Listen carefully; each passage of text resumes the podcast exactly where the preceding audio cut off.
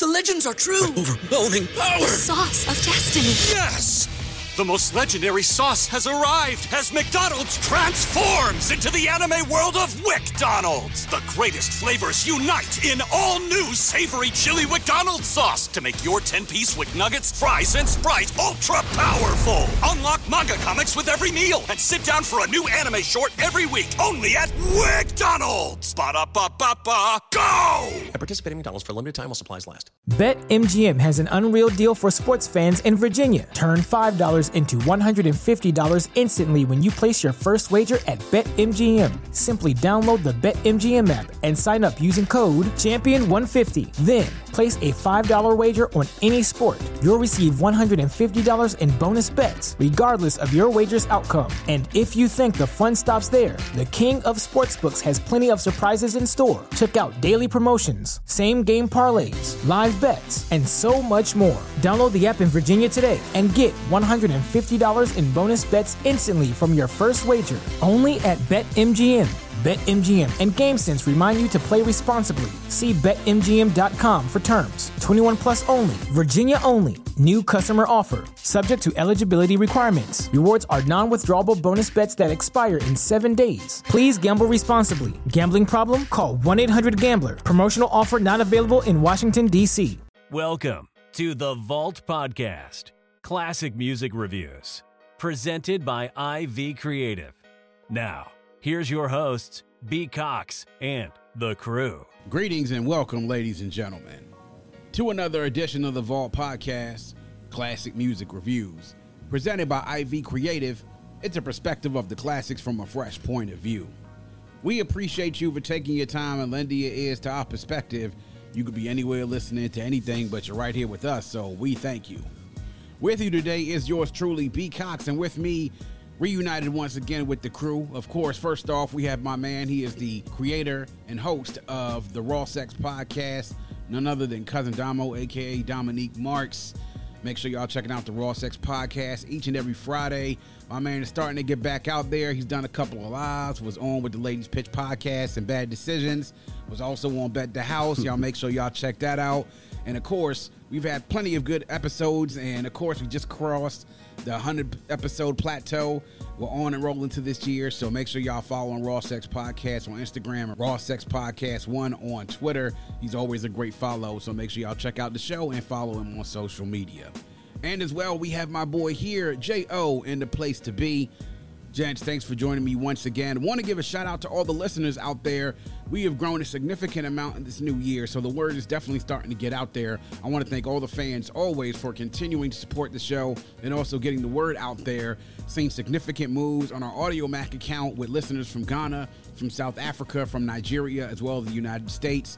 So please continue to keep showing us love. Also, shout out to the Caribbean listeners out there in Jamaica.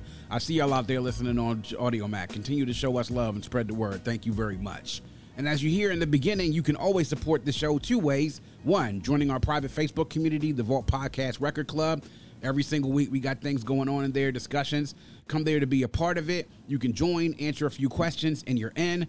And then always to buy me a coffee, which you can get on our website and also in the show notes as well. It's buymeacoffee.com/Vault Classic Pod. There you can support the show with a small donation. If you like what we do and want to continue see us doing what we're doing, then go there, drop a donation, show us some love so that we continue to open the vault. As we always say here on The Vault, our motto is #OpenTheVault, #NothingButTheClassics or MBTC. And guys, we're going to go back. Of course, we're doing the years of 92, 97, and 02 this year on The Vault. So we're going to go back to 1997. And the album that we're going to cover today is an album that when we talk about these, you know, the albums that shift the ground, that shift the landscape, this is definitely an album that qualifies underneath that description. And it was an album that when it came out, I want to say that it really shifted the R&B landscape and helped to push further that concept of neo soul, which Kedar Massenburg talked about in the early 90s to mid 90s, that really pushed that genre to the forefront. And she was the one that was responsible for that. So, of course, we're going to go back 25 years ago to 1997, and we're going to go to the debut studio album of Erykah Badu, Baduizm, released on February 11th, 1997 by Kedar Records. and Universal as well. Particulars about Baduizm was recorded between January and October 1996. It was recorded at a number of different studios, among them Sigma Sounds and Ivory Studios in Philly, Battery Studios in New York City, and Dallas Sound Lab in Dallas, Texas. Runtime of 58 minutes and 15 seconds. Producers on here, you have Maduku Chinua, Bob Power, The Roots, Richard Nichols, James Poiser, Tone The Backbone, Robert Bradford, Ike Lee III, Jaborn Jamal, Erykah Badu herself as well. So quite a number of different producers working on this album. Of course, a large portion of the album was live instrumentation, known for its unique sound. The singles from Baduizm, On and On, which was released at the end of 1996, the beginning of 1997, which really got everyone into the album. Also, Next Lifetime, which was released later on in the spring of 1997, which even catapulted the album into a bigger spotlight. Other Side of the Game, which was released in September of 97, and Apple Tree, which was released in 1998. Now, guys, Baduizm. We did an Erykah album already on this podcast. About a year and a half ago, we celebrated the 20th anniversary of Mama's Gun, which came out in November of 2000. Well, this was the first album that Erykah came out with. So this was definitely something that I would say changed things quite a bit. And I say that because of, I would say, music is very influential in influencing the trends as far as when it comes to whether it's, you know, fashion or hair or even temperaments and amongst men or women.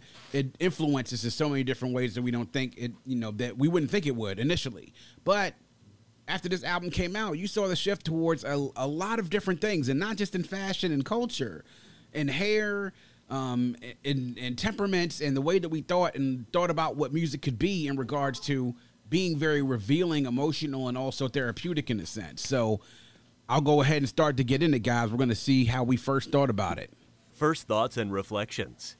So back to Baduizm in 97. I'm going to go ahead and I'll start with you, Damo. I figured I'd start with you because, you know, you are R&B guy here at The Vault. So Baduizm 1997, when you listened to it, you first heard Badu and then got into this album, what did you think about it back then? And what have you thought about it since then, the legacy that is carried forward in these 25 years? 97, that's what, freshman year, Bowie High School. Still a R&B head then. So, you know, of course they had, you know, she had all the good singles that was on the radio. So that, you know, that made the album ready to go pop. So, you know, I definitely grabbed this when it first came out. I think my mother had this young cranking on the regular. Yeah. And the crazy thing is, I love R&B, and my mother is the one who loves rap. Right? So, quick backstory. On one of the Christmases I was gone from the Navy, I sent her rap albums for Christmas. That's wild. Okay. Wow. Right? That's wild. Now, she was one of them old school Jones where, you know, she would put the Anita Baker on and, you know, that type, you know, that clean the house shit. But newer R&B, she, you know, that was my shit. So when I cranked the album, that joint was just a flow through. But, you know, back then, you know, you really didn't understand a lot of the message that she was saying right there. You know, besides the singles, you're like, oh, that's dope right there. Yeah. And then, you know, of course, we had the box, so the video's always on. And when the videos come on, you're looking at the back like, oh, shit, she different. Yeah. Like, what the hell is this young? Like, oh, but the texture of her voice and everything, you're like, oh, yeah, she different. And then you start following everything else, and you're like, oh, let me get this album, get the album. Back then, I can say I didn't appreciate the album, right? Now I'll probably say I appreciated it more in my 20s and definitely appreciate it all the way now as a grown man listening to it like, oh, shit, this genre is a fucking vibe. Oh, yeah. And, yeah, first thoughts, hey, it was what it was back then. It was a good album. So, you know, you listen to it. But it's definitely been in a rotation ever since becoming an adult for real. Yeah. Indeed. She different. That's an accurate description of what I think will be a theme throughout this review as we do it. So, indeed. So, Jay, you, man, your first thoughts when you first heard the album, going back to back then and what you thought about it since then, these 25 years. Yeah, so going back to then, that was like early 97, so the second half of 10th grade for me. know, and like everybody else, you know what I'm saying, like I heard and saw the video for like On and On. I was thinking like now I'm thinking, wow, this is like different, like, you know what I'm saying? Because like I guess I don't even know if the term neo soul was around then, but it kind of made me think about like just like right off the heels like D'Angelo, you know what I'm saying? Mm-hmm. Like, yeah, and like the beat was knocking for On and On, and then like, you know, other singles came out, and you know what I'm saying? It's okay, yeah, she definitely, you know what I'm saying? Like you said, she's definitely different. And then like, it's kind of funny, even back then I was kind of like a nerd as far as like, you know what I'm saying, wanted to know like what label she was signed with and all like that. And it was with Kedar, I'm probably mispronouncing that, but like, mm-hmm. And it kind of blew me away from that, because like first thing, Kedar, and I might be extra nerd on this one, I'm thinking like, wow, this, I'm thinking all they had back then was A+, you know what I'm saying? Right, yeah, A+ is their debut album. Good catch, yeah. You know what I'm saying? Oh, so like, wait, this is like different direction, A+, you know what I'm saying? Like, yeah. But yeah, like going on, listen to the album, because actually, like, you know, my mother, you know what I'm saying, she copped the joint. I didn't even have it, but like, you know what I'm saying, I sure enough was like, you know what I'm saying, taking the joint, listening to it in my CD player, like whenever I had the chance, and it just flowed, and like, you know, going into now, I was thinking like, yeah, this joint's like a whole vibe. Mm-hmm. And actually, back then, you know, like, you know, back then, like the source is pretty much like the Bible for hip hop or whatever. Mm-hmm. Yeah, I don't know if like y'all really, well, I'm pretty sure y'all both fans like Bootcamp Click and all like that, and you read the interviews. Mm-hmm. Yeah. Like, there was one interview they was talking about, they had an event at their house, whatever, and they just had Erykah Badu playing in the background. Like, yeah, it's like, okay, these hardcore Brownsville dudes, you know what I'm saying, if they vibe right. This strain too, it's like, right, I'm in good company, shit. Yeah, exactly. Right. And that's the unique thing sort of about her, right? And I'll get into that on my first thoughts and reflections. But you mentioned that it was sort of like, you know, on the same wavelength of D'Angelo. This album, Maxwell's Urban Hang Suite in 1996, and D'Angelo's Brown Sugar, which came out in 1997. So you had 3 straight years where you had big albums for the subgenre of neo soul.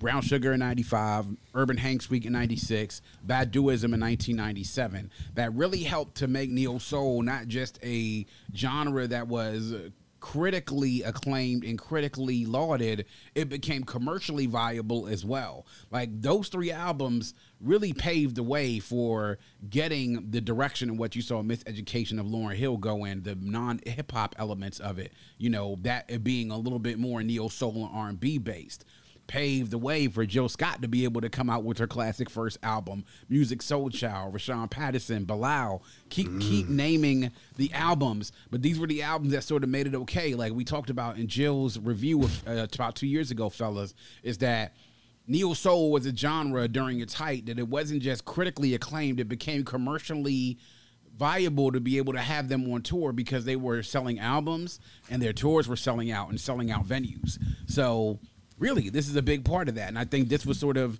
at the beginning of this neo-soul movement in the mid to late 90s became the peak where people were like, oh, shit, it's here now, you know? So my goodness. You know, neo-soul don't get the love that it's supposed to get because, you know, kind of these folks now be trying to hit that neo-soul thing. Yeah. But it's not as deep. Like they be having like the sound. Yeah. But the heart and the love is not in it the way it was, and the, you know, the message in it is not in it how it was back then.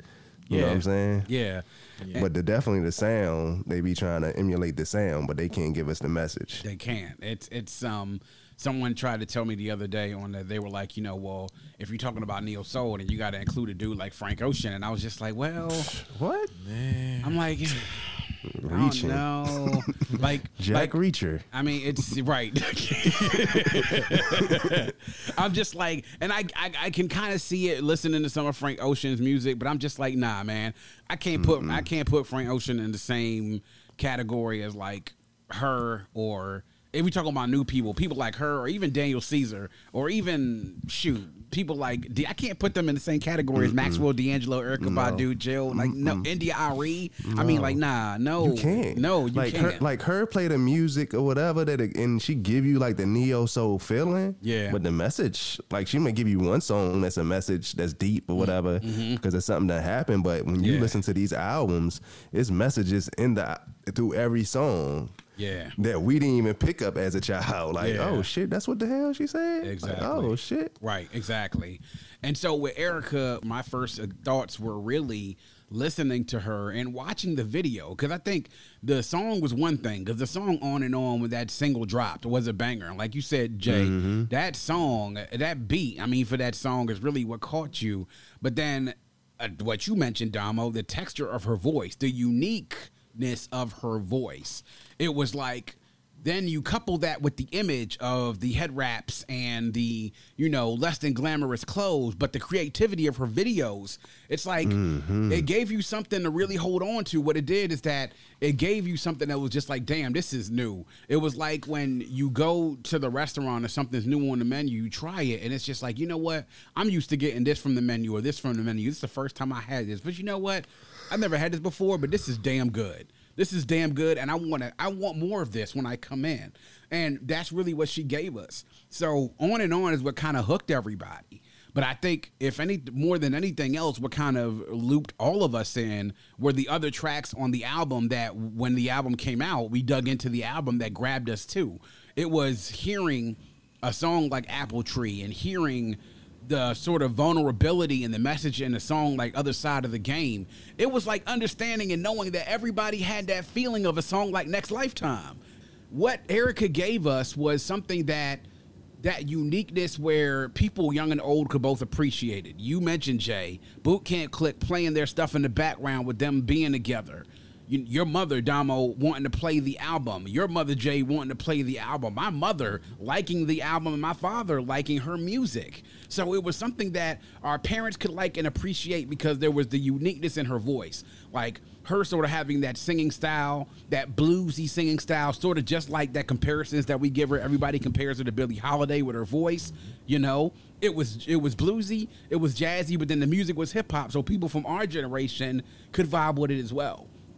And that was the unique selling proposition of Erykah Badu, is that her music is something that people older than us can appreciate because it reminded them of music from their days. And it was just hip hop enough to be able to keep us interested because that's what we were listening to at the time. So she was kind of hip hop without looking hip hop. And I was reading an article and it mentioned that, you know, the thing that was different with Erykah Badu is that she looked different than different R&B women. You know, R&B women in the mid-90s, late 90s, all kind of had, they didn't all look the same, but they had a similar look, though. They kind of dressed the same, hairstyles were the same, you know, makeup and everything else were the same. But here she came out with this head wrap on and these dresses that were like, you know, literally like, you know, the everyday shit that your girl or your mother or your sister might wear around the house. And that whole Afrocentric vibe, it's like everything kind of clicked with her. It was like you couldn't think of a better moment where all the factors could come together and hit right at the same time. Like you could hit, you could play the lottery 1,000,000 times and never win. You could try something like that and only hope to hit it, but it hit. It really did hit.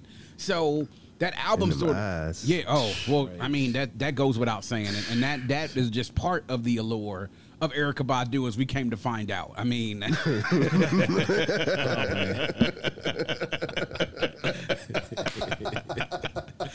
for those of y'all who are listening, y'all know what we talking about. I mean, shoot. Don't let me be the one to say it. They already know. You already know.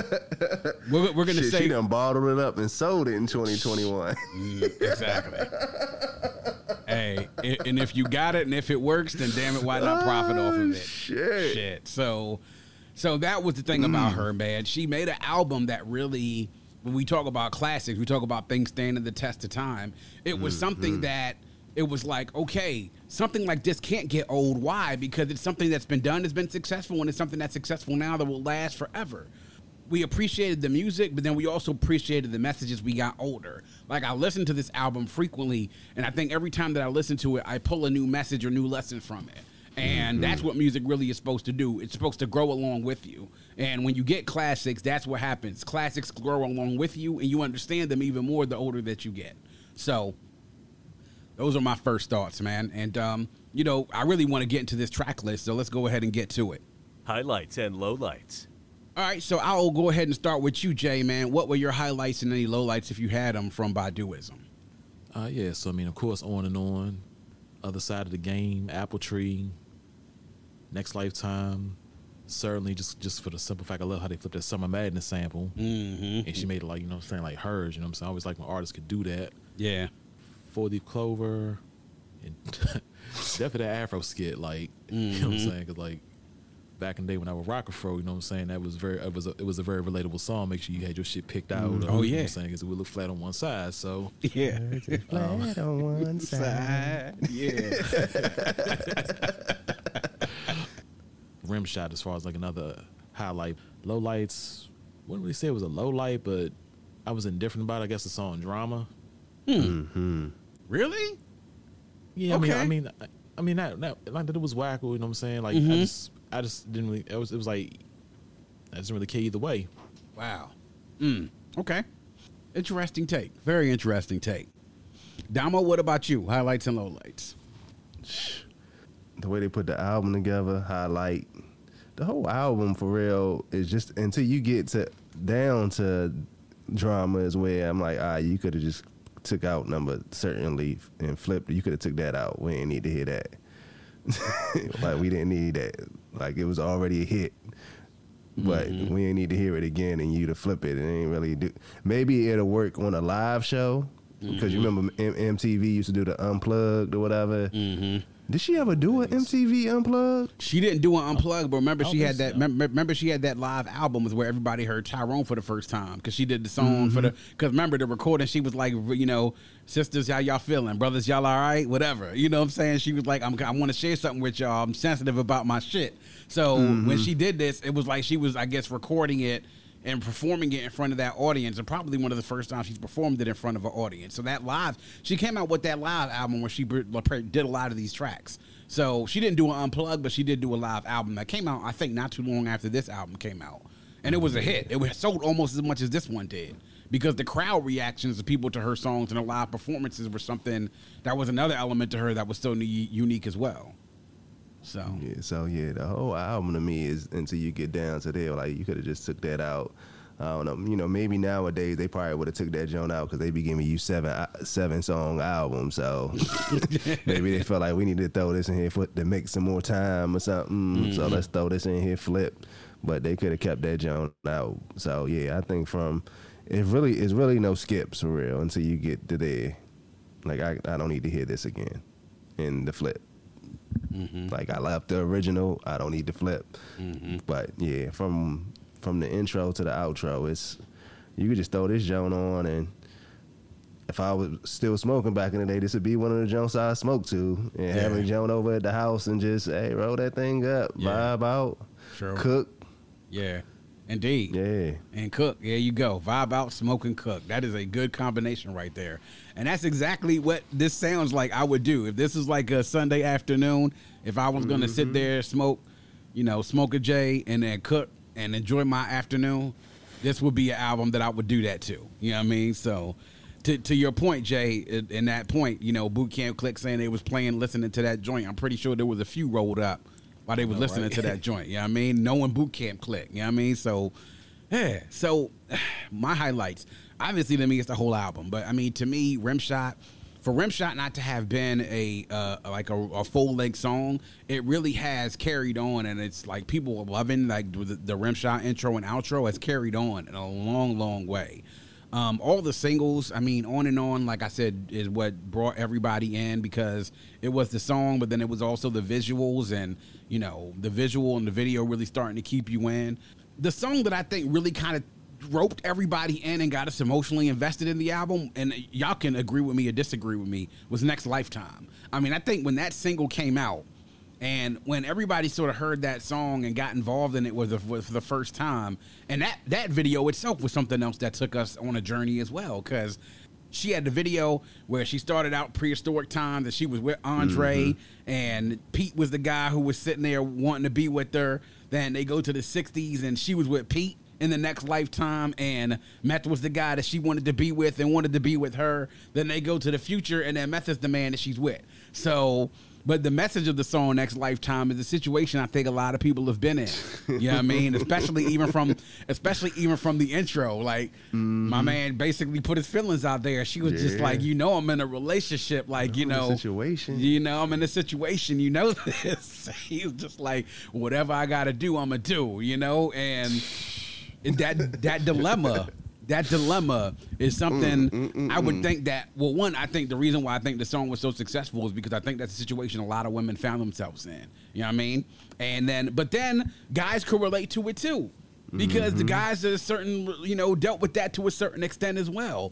So it was a popular song because of the messaging, and it really drove some sort of emotions with people. So that's really what moves us with music, are emotions. But then getting into other songs like the deep album cuts, even a album cut like Certainly. You know, the message is saying, you know, who told you to fall in love with me? Certainly not me. You know, it sort of speaks to, I want to say at its base speaks to like a savageness, you know, almost like, you know, who told you to do this or told you to do that? Not me. It certainly wasn't me. So again, another looking for no love affair. Right, exactly. But then I also think you get into, like, you know, songs like Four Leaf Clover, No Love, Drama, and sometimes even Certainly the flipped it version. You sort of get that hip hop element very heavily in those type of tracks. You hear the hip hop influence and sort of like what would get hip hop heads really getting into her if you were only in it for the hip hop aspect of it. But to me, my favorite song on this album has to be Other Side of the Game. Produced by The Roots. It's just the video itself obviously took us on a journey, and that's what all of her videos do. I feel like they take us on a journey. But that song and this message about being with somebody and them sort of being in hustling, being involved in something that, you know, but knowing that it's necessary in order for you all to be able to live. But there are dangers that come along with being in the game and what those dangers can bring. So, like, listening to that song, even now to this day, I kind of just, you know, I'm amazed about the storytelling that she tells in that particular song. Other Side of the Game definitely is a dope track, man. But honestly, I don't think there's anything on here I would skip. Unlike, you know, the Certainly flipped it, I liked it because, again, like you said, Jay, that Summer Madness by Cool and the Gang has been flipped and has been sampled by a lot of different people. And every time you get out there, sometimes you sound like, oh, that's Cool and the Gang, Summer Madness. But I like the way that they did it here, the way that they sampled it. I love the way, like you said, she sort of made it her own. I actually think Drama is actually one of the deepest songs on here. And the messaging in Drama is really what caught up with me, man. So nothing I would skip here.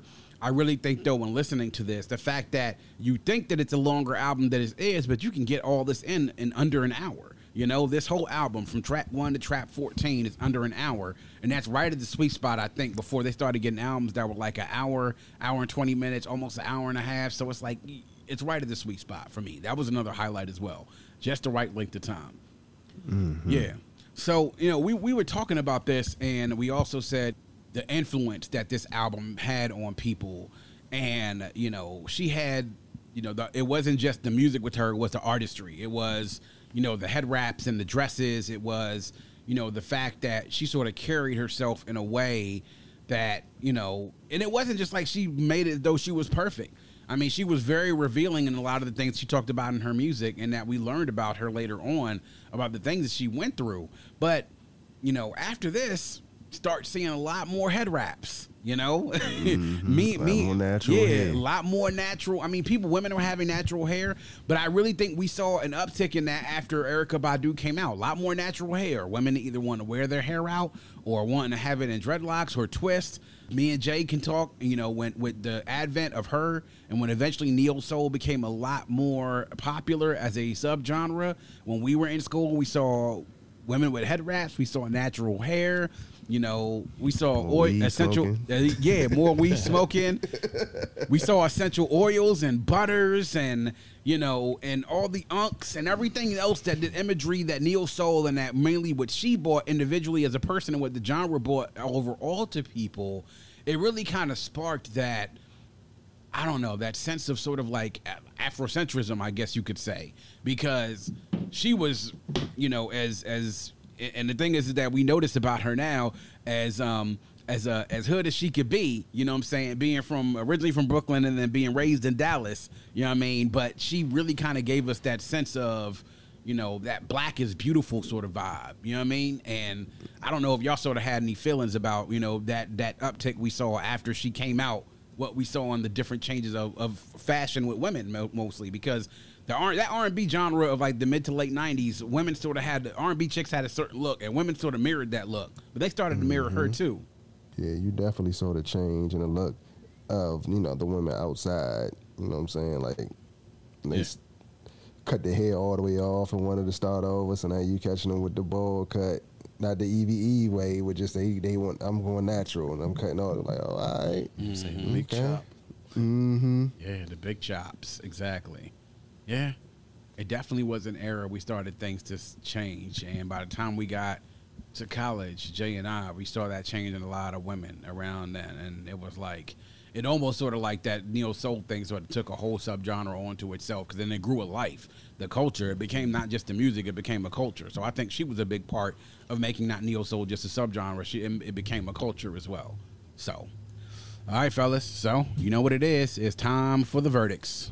Final verdict. So now we get to the final verdict, the test of time, to see what we think it is. Is it a certified classic, borderline classic, classic just in this time, or not a classic at all? So I'll go ahead and I'll start with you, Jay. What say you? And, of course, on a ranking of 7 to 10, what do you give it? Man, I'm giving this thing certified classic, 9 out of 10. Okay. Damo, what about you? Certified classic, 10 for 10. I'm going certified classic, 10 for 10 as well. Another sweep across the board.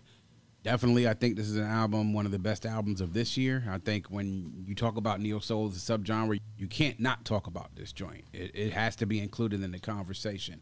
And I think that this album sort of served as a precursor to so many different other artists of that time wanting to step up their creativity because of her. And I think personally for her, it helped to bring her on a journey to bring her to an album, which I even think is better than this joint, in my opinion, which is Mama's Gun. This sort of led on the path where she collaborated with The Roots and eventually led her to what we now know as the Soul Querying Sessions, which was in the Electric Lady studio, where Mama's Gun, D'Angelo's Voodoo, and Commons Like Water for Chocolate were all recorded in the same sessions in New York City at a certain point in time between 99 and 2000. So, yeah, man, certified classic across the board. That's what the boys say. Jay, 9 out of 10. Me and Damo, 10 out of 10. But Baduizm, 25 years old this week, y'all. Make sure you go check it out. Listen to it if you haven't listened to it before. Pull it up on streaming. And, of course, go get that Get on vinyl as well. Definitely will be a collector's item and something we will be cherishing for years to come. And that is going to wrap up yet another edition of The Vault. Please make sure you are checking us out on our host on Red Circle. You can also visit us on our website at vaultclassicpod.com. That's vaultclassicpod.com. There you can check out all of our episodes, rate and review those episodes, also leave us a voicemail. And, of course, on those links, you can visit the link for our Vault Podcast Record Club private group, the private Facebook community, answer a few questions after you click on the link and are directed there, and you're in. And then, of course, also our Buy Me a Coffee. Click that link on the coffee cup on the bottom left-hand corner of the screen at vaultclassicpod.com. You give a small donation to show us some support so that we can continue to open the vault and give you the content that you know and need. As a reminder, you can also reach us on social media on @VaultClassicPod on Instagram, on @VaultClassic on Twitter, and on Facebook and YouTube. You can get to the YouTube channel, the Vault Classic Music Reviews Podcast, and Facebook group by the same name. Subscribe to the YouTube channel. Interact with us on social media. We do it here all for you. We appreciate the support, and if you have a friend, tell a friend, and make sure that that friend tells a friend. Always remember to keep your headphones on and your music loud, but not too loud. And as we close, we like to remind everyone to dream big, because dreams are the basis for creation. Always create, motivate, and elevate, because you are never destined or created to stay stationary in this life. And on that note, we say peace. Thank you for listening and coming into The Vault.